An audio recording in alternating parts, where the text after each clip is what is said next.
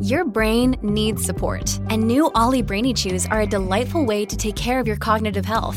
Made with scientifically backed ingredients like Thai ginger, L-theanine, and caffeine, Brainy Chews support healthy brain function and help you find your focus, stay chill, or get energized. Be kind to your mind and get these nootropic chews at olly.com. That's O-L-L-Y.com. These statements have not been evaluated by the Food and Drug Administration. This product is not intended to diagnose, treat, cure, or prevent any disease.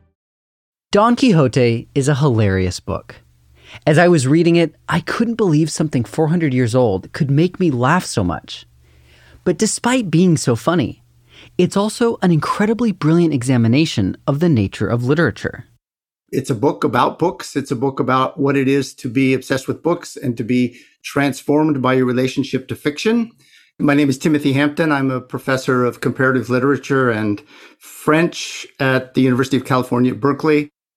Don Quixote was written by Spanish author Miguel de Cervantes. He wrote it in two parts. Part one was published in 1605, and part two, 10 years later, in 1615. The story is centered around a middle aged guy named Alonso Quijano, who is obsessed with stories of brave medieval knights. You know, it's the story of, uh, of a guy who was a sort of impoverished aristocrat in 17th century Spain who uh, doesn't have to work for a living and spends his days uh, locked in his library reading what at the time were called romances of chivalry, which are a kind of almost comic book like genre of literature that proliferated in the 16th century. These types of stories were always popular, but they gained new traction with the invention of the Gutenberg printing press in the 15th century. We often think of the invention of movable type as being a great thing for, you know, the classics and these kinds of things. But there was also a massive uh, proliferation of what we would today call popular literature. And one of the most popular forms what were these romances of chivalry, which were stories about knights traveling around the world on, on winged horses, fighting against dragons and giants and so on and so forth. Don Quixote spends his days absorbed uh, in in in reading these kinds of stories, and at a certain point, he decides that he too must act. And so it raises the very the big ethical question of, you know, what does it mean to act in the world? And what does it mean? And, and on what basis do you, do you begin to act? Right. And so he suddenly says, I am Don Quixote. I will become Don Quixote. And he turns himself then into a knight errant. Don Quixote goes on all sorts of misguided adventures, fighting a windmill, jousting with a flock of sheep, and usually losing these battles in humiliating fashion. But those are only the opening episodes because as the novel unfolds, it becomes extraordinarily profound in its meditation on what it means to read, what it means to embrace a fiction, um, what kinds of what kinds of codes we use to determine our lives. In Don Quixote, Cervantes created a protagonist who was out of step with his own time. Don Quixote's idea is that the code of chivalry, of medieval chivalry as he understood it, is the only thing that can save the world. And he needs to embrace that code as a way of going out and as he calls it, rescuing rescuing widows and helping orphans and killing bad guys and helping good guys. And so we have this interesting instance of, of a literary character who is out of touch with his times, but as the novel unfolds, it becomes clear is really the only force for good in the world. Everyone around him is corrupt, violent, venal, deceitful, and he is the beacon of goodness. So we have this kind of problem of, I mean, it's an existential problem, which is what do you do when you're out of touch with your times, but you're the only good guy around? And that's one of the things that Cervantes invented. And I think that's extraordinary. And as I say, it comes out of too much reading.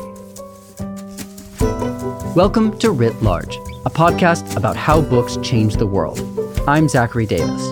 For this episode, I sat down with Professor Timothy Hampton to discuss Miguel de Cervantes' Don Quixote. What can you say about Cervantes' life arc and kind of what, what's going on in Spain at, at this time? So he was born in 1547 which is right in the center of the 16th century. And of course, the 16th century is the is the century that gives us really the foundations of the modern world, right? It's the it's it's it's the first century of printing. It's the century of the rise of colonialism. It's the century of, of the beginnings of the nation state, and so on and so forth, right? So he's born right in the middle of the 16th century. Uh, his father was a was a surgeon uh, who was also a barber. They were the same thing because they used razors to cut you open. Uh, there's some evidence that he might have been from a what the Spanish call a converso family, which is to say a, a, a Jewish family that had converted to Christianity, though nobody knows for sure whether that's true. Um, he was educated in a Jesuit school, went to Madrid, um, and uh, at, in 1569 he seems to have wounded someone in a duel. After which he left Madrid and found his way to Italy, Cervantes settled in Rome and got a job working for an aristocratic Italian bishop. So he saw the last gasp of what we would call the Italian Renaissance or the, the beginnings of the kind of Baroque period in, in, in Rome. Um, and uh, eventually found himself uh, signing up to be an officer in the uh, Spanish Navy. And this was at the moment of the great battle in 1571 of the of Lepanto, in which he was wounded and lost the use of one of his hands. And so he makes a big deal of this throughout his later life that he was a, basically a one-handed guy and, and was only able to to write and was not able to do anything else. Presumably his left hand? left hand, yes. Um, and so um, uh, after this, he goes back to, to Rome, and uh, a, a, bit later, he finds his he's on his way back to Spain, and his uh, ship is captured by Ottoman pirates, and he's sold into slavery or sent into slavery in Algiers and held for ransom, which is basically you know a kind of cottage industry in the in the 16th century, and uh, he was there for five years before he was ransomed by a charitable Christian organization brought back to Spain. And he lives out his life trying to do a number of things. He works as a tax collector for a while. He has a lot of health problems. Uh, he's thrown into debtor's prison. And he writes various things. He writes uh, a pastoral novel, a novel about shepherds. He tries to write a lot of plays. Um, he wrote about 20 plays. None of them made him any money. I mean, it was you couldn't really make money uh, on the theater in this in the in the 16th and 17th century, but he wrote a number of plays. Um, and in 1605, he publishes this strange thing called Don Quixote, which is the first part of Don Quixote of the novel that we have today, uh, which immediately uh, makes him famous. Uh, shortly after that, he published um, a collection of tales what are some what are called the exemplary novels, which are sort of novellas, uh, some of which are very beautiful. And then in 1615, he published um, the second part of Don Quixote. Um, so the so the novel there are ten years between the first half of the novel and the second half, and he dies in 1616. For a while, it was believed that Cervantes died on the exact same day as William Shakespeare. But because the Spanish calendar and the English calendar were slightly misaligned, that's actually not true. But it, it's a great idea. Uh, and and it and it sh- it should be true given the extraordinary um, similarities between those two authors. They're both reflecting on a changing world. They both seem to have a value system that really privileges old ideas of kingship and virtue that seem to be disappearing under the pressures of modernity. So Shakespeare and Cervantes, are, you know, kind of natural pairs, uh, a natural pairing, along with the French philosopher Montaigne, who's also pretty much their contemporary, a little bit older. Um, but those three authors always seem to me, at least, to be speaking to each other, even though they never met. Cervantes entered the Spanish literary scene at an exciting time. So in Spain, there's a there are a couple of things that are worth thinking about. there's a heavily centralized court society, so there's a, there are a lot of court, courtly writers who write for the king about the king, uh, and but you also have a very lively public theatrical scene. So there's not only Calderon de la Barca, there's another writer named Lope de Vega. They called him the monster because he wrote so many plays. He was so successful. And his plays are, you know, still performed all the time today in the Spanish speaking world um, a number of other play a number of other playwrights, and a very lively scene of of um, lyric, lots of lyric poetry, celebrational poetry. I mean, it really is a kind of mirror image of the scene that we think of at the end of the 16th and beginning of the 17th century in England, right? Where you have a public theater with Ben Jonson, Christopher Marlowe, uh, Shakespeare. You have poets like like Philip Sidney, uh, circulating their poetry. Um, you have the beginnings of, pro- of prose fiction. All of those things are happening also in Spain. Um, in a in, in a different cultural context, of course, and in a different religious context, obviously. Uh, so uh, so there is a very lively uh, um, literary world, and there's a very lively, of course, world of the visual arts.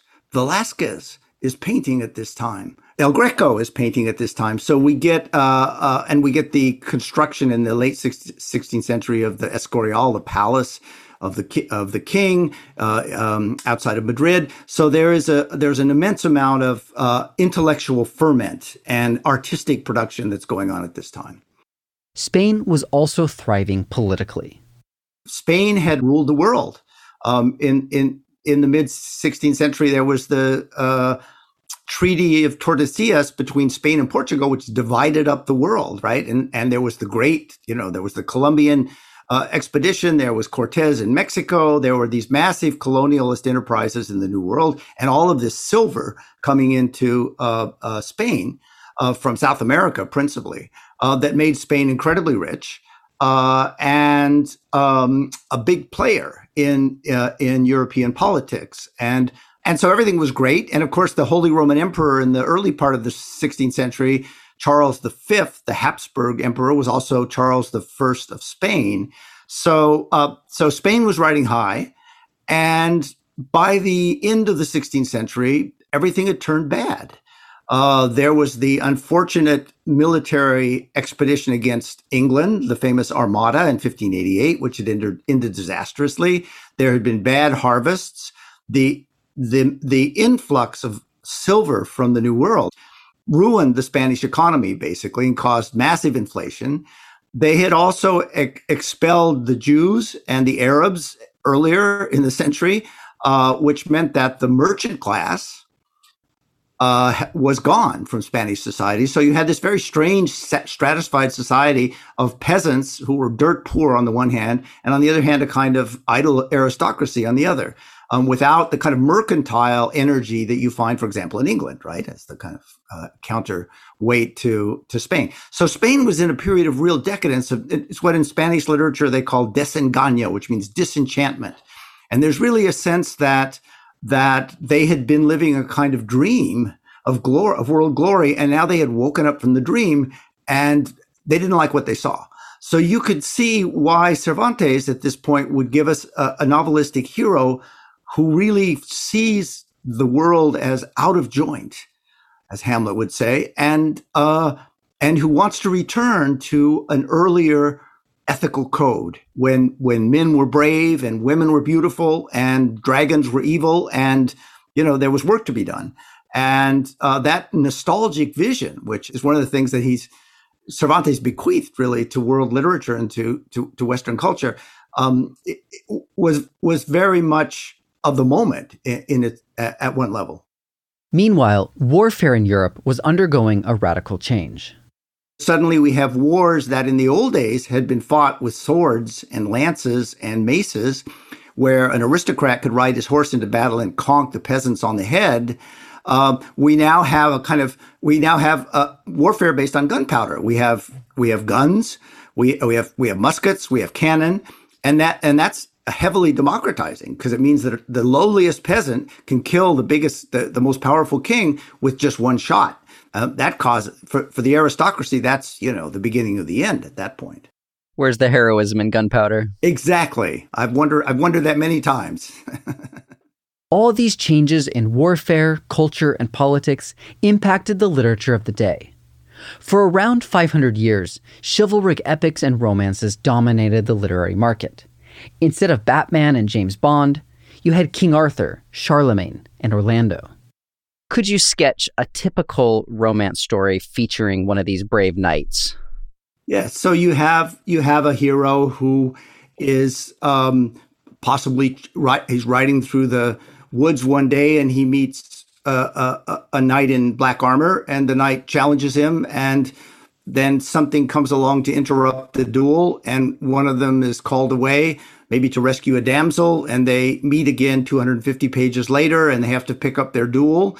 In the meantime, maybe one of them gets on a boat. And of course, whenever you get on a boat in literature, there's going to be a storm. So he gets on a boat and he's blown off course. And the next thing you know, he finds himself in China or Africa, where he has to defeat a number of evil guys, and um, uh, he uh, he picks up his sword, and, and, this is the kind of cliche that we think of also from uh, if we read classical epic poetry of the knight who can pick up his sword and hit somebody on the head and split him down the middle. Um, everybody's usually riding an enchanted horse of some kind, and and they're completely, of course, immortal and completely untouchable. By the early 1600s, these stories had gone out of style for everyone except the hero of today's text, Alonso Quijano. He devours these chivalric stories, and then he decides he's going to go out and live it as Don Quixote. Let's now move to the story itself. Um, h- how does it begin? So Don Quixote goes crazy. He he he takes his lo- his horse, whom he calls Rocinante, and he puts to, he finds an old shield and he puts together a helmet for himself made out of cardboard, and he he enlists his uh, his uh, neighbor, uh, a farmer named Sancho Panza, to be a squire, and they go out. And um, in the early episodes, it's very uh, slapsticky, and uh, and about I don't know, 10 chapters into the novel, uh, uh, Don Quixote is entering into a battle with a Basque.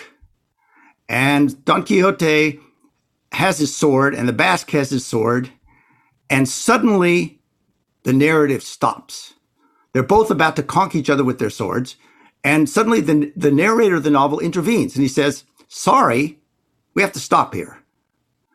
Um, I don't know what's going to happen. Is Don Quixote going to hit the Basque, or is the Basque going to hit Don Quixote? But we have to stop here because I can tell you that um, this this novel that you've been reading, or this story you've been reading, was a was a manuscript, and that's all I have of the manuscript. It stops right there. So then he goes backs up. This is one of these great sort of postmodern moments where it becomes a novel about making novels. And so he says, Let me tell you the story. One day I was in the marketplace in Toledo and I saw a, I saw I, I saw some a, a pile of papers in Arabic, and somebody was reading them and laughing. And I said, "What are you laughing about?" And he said, "Well, I'm reading the story of Don Quixote and Sancho Panza." And I said, "What?"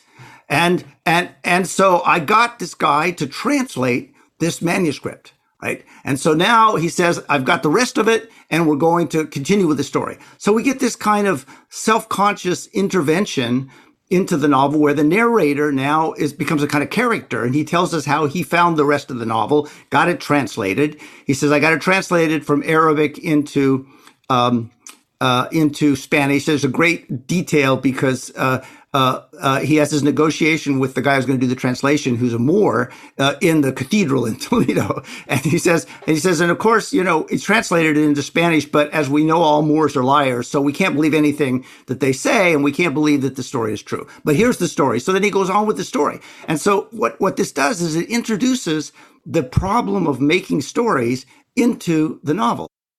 Don Quixote and Sancho continue on with their adventures, doing right in the world as they see fit. They free slaves, help lost lovers, and manage to draw a lot of attention along the way. As the novel unfolds, everybody around Don Quixote, including uh, a priest and a barber from his home village who show up on the scene, everybody says, you know, this guy's crazy. We've got to cure him. We've got to get him out of the mountains and back to his home village. So how are they going to do that? You can't go to him and say, Don Quixote, you're crazy, because of course he refuses to believe that. So the only way they can do this is by pretending to enter into the chivalric world that Don Quixote inhabits. So they cook up a scheme where one of the young people that they've met is going to pretend to be a princess in disguise, or a princess in, dis- in, in distress, and she needs to be freed by a giant or uh, from a giant. And so they're going to lure Don Quixote out of the mountains and they're going to capture him and throw him in a cage and take him back to his village. So you can see that as the, as the story unfolds, everybody around Don Quixote starts to enter into the world of the fiction and become little Don Quixotes in each in his own right. And they find that this is great fun. They really love pretending that pretending to be shepherds or pretending to be damsels in distress. It's great fun. So you can see that there's a kind of enchantment of the world where everybody turns into some form of Don Quixote. And, and that's, that's where you can see how Cervantes is discovering what a brilliant idea this is. And he can spin it out and spin it out and spin it out. They finally get Don Quixote back to his village. And this concludes part one, the first half of the novel. Then what happens is something really extraordinary, which is that, um, betw- and this is real, this is not in the novel. The first part of the novel was so successful that between part one and part two, during the 10 years when Cervantes was working on the second part of the novel, somebody else published a sequel to part one, a guy named, a, a writer named Avellaneda. Cervantes had a few options for what to do. He could have stopped writing part two. He could have ignored the unauthorized sequel. But instead, he decided to incorporate this false sequel into his part two of Don Quixote. So, um, as part two opens, Don Quixote is back in his village, and Sancho Panza comes to visit him, and a neighbor comes to visit him, and the neighbor says, Have you heard? There's a story of the adventures of Don Quixote and Sancho Panza, written by someone called Avellaneda, and it's incredibly, it's incredibly popular. And it tells us that Sancho, that Don Quixote was a coward and that Sancho was a liar and that this happened and this happened. In which case, case Quixote says, no, none of that happened. So now we have, a, we have this kind of marvelous kind of, it's like, uh, it's like playing three dimensional chess. Now there are two Don Quixotes running around in the world of the second half of Cervantes' novel. There's the one that we read about, and then there's the one that Avellaneda wrote about. And Don Quixote has to prove to the world that he's the real one and not the one that you read about in the, in the spurious sequel to part one. So, so everywhere he goes, he meets these people and they go, Oh yeah, we read your story. We know all about you. So now Cervantes gets into a really great problem, which is again, a very contemporary problem, which is what do you do when you don't have control over your own, as we would say now, you don't have control over your own narrative. When somebody else is telling your story for you and you, and you need to claim that for yourself. I mean, this is a problem in the age of social media. This is the, this is the problem that we all face. Quixote has to prove that he is the real Quixote, not that other guy. He has to prove it to everyone else, and he has to prove it to himself. As a result, part two of the novel is full of these deep existential questions, where Don Quixote is interrogating his own identity. Meanwhile, the outside world is calling into question his adventures in part one. And so now San- Sancho and Don Quixote have to defend their own story.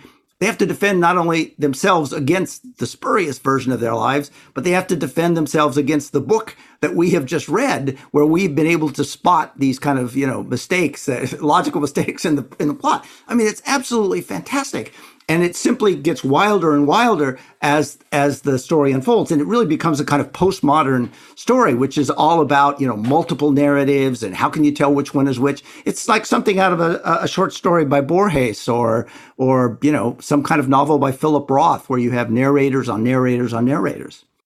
In the end don quixote is challenged to a duel by his neighbor. Just like in part one the neighbor is trying to get don quixote to give up this whole knight errant thing so the neighbor says that if he beats Don Quixote, then Don Quixote has to give up being a knight and return to his village. And Don Quixote says, okay. So they fight, and Don Quixote is defeated and agrees to go back to his village. So at the end of the novel, they go back to their village, and he, of course, falls ill. And he's on his deathbed, and everybody's around him, and um, and he's about to die. And on his deathbed, he renounces knight errantry. And he says, I'm no longer Don Quixote of La Mancha, but I am Alonso Quijano the Good. The Alonso Quijano, whose, whose, whose customs and behavior have led him to be called the Good. And uh, I give up Don Quixote and I give up um, knight errantry and, you know, I am just who I am. And with that moment, with that, he dies. And then the narrator comes in and says, uh, for uh, me, Don Quixote was born and I for him. He, his job was to act and mine was to write. And then he hangs up his pen and says, and you know, now it's over.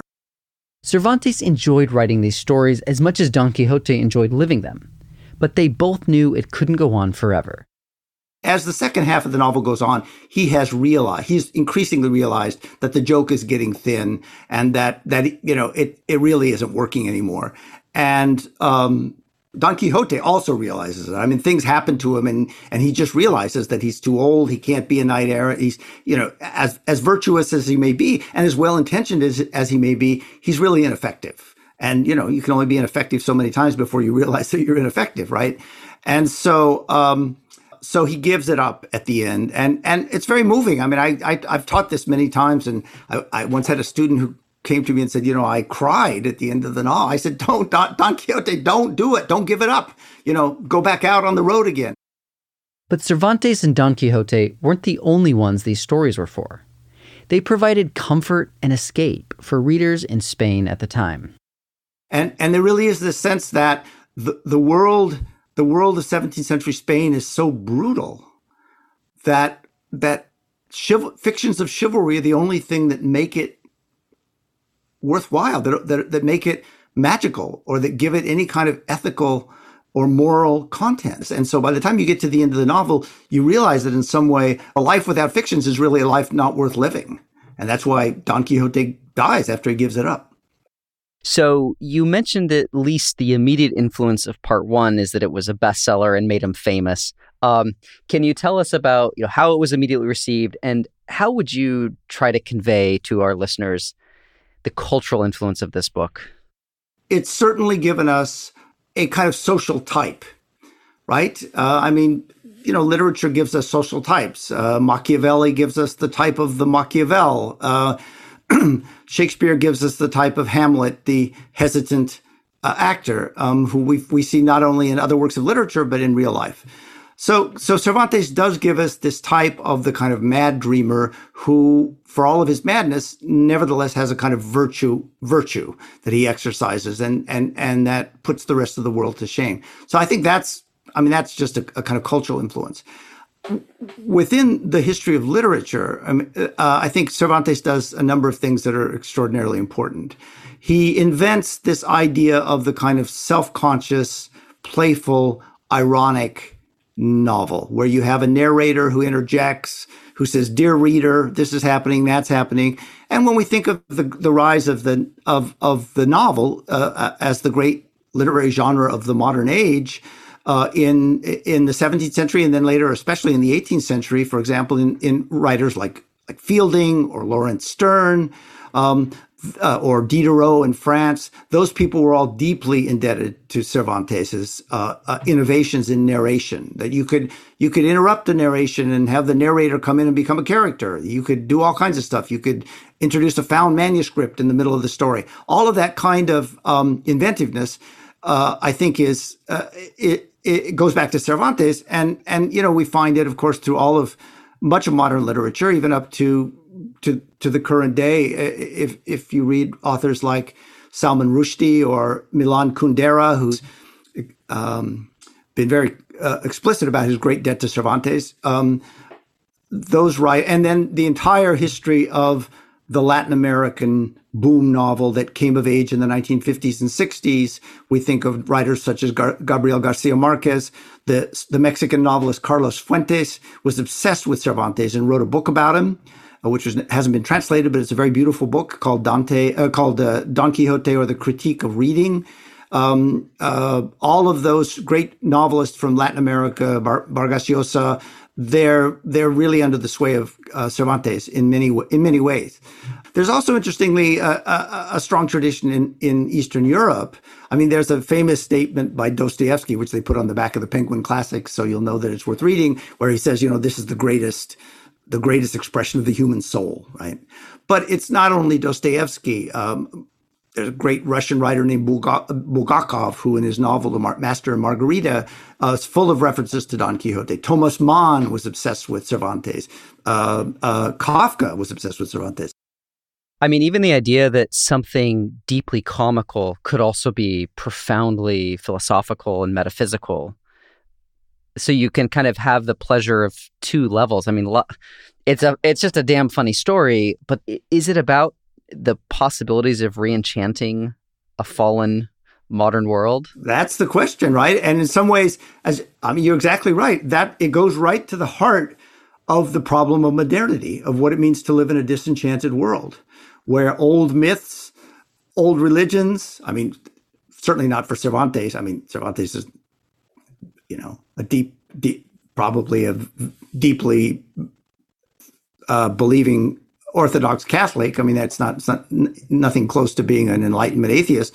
But any any any moral system or any system of uh, uh, of ethics that relies on a sense of the magical, as as all religions do, that relies on a sense of the divine, of something that we can't see. You know, wh- when those kinds of systems become questioned, what can put them back? Uh, who can put the genie back in the bottle? Cervantes believed in the power and necessity of fiction. In Don Quixote, he gave us a character who refuses to accept the reality of his own time and decides instead to live in a fictional world of his own making. He does so in order to find a place for himself and because he prefers the beauty and meaning of the world he imagines. But as the story progresses, Don Quixote succeeds in bringing more and more people into his fiction, and thus transforming his imagined vision into a new social reality. It invented a new way of thinking about time, that a character who is out of step with his time can also, in some ways, be ahead of it, even though he's behind it. Um, I would think that is a new, a new invention. It changed the way in which we think about our relationship to storytelling. And since we know that human beings are human beings because of the way they tell stories about themselves, about the people around them, uh, any work of art that recalibrates how we think about storytelling is changing the world.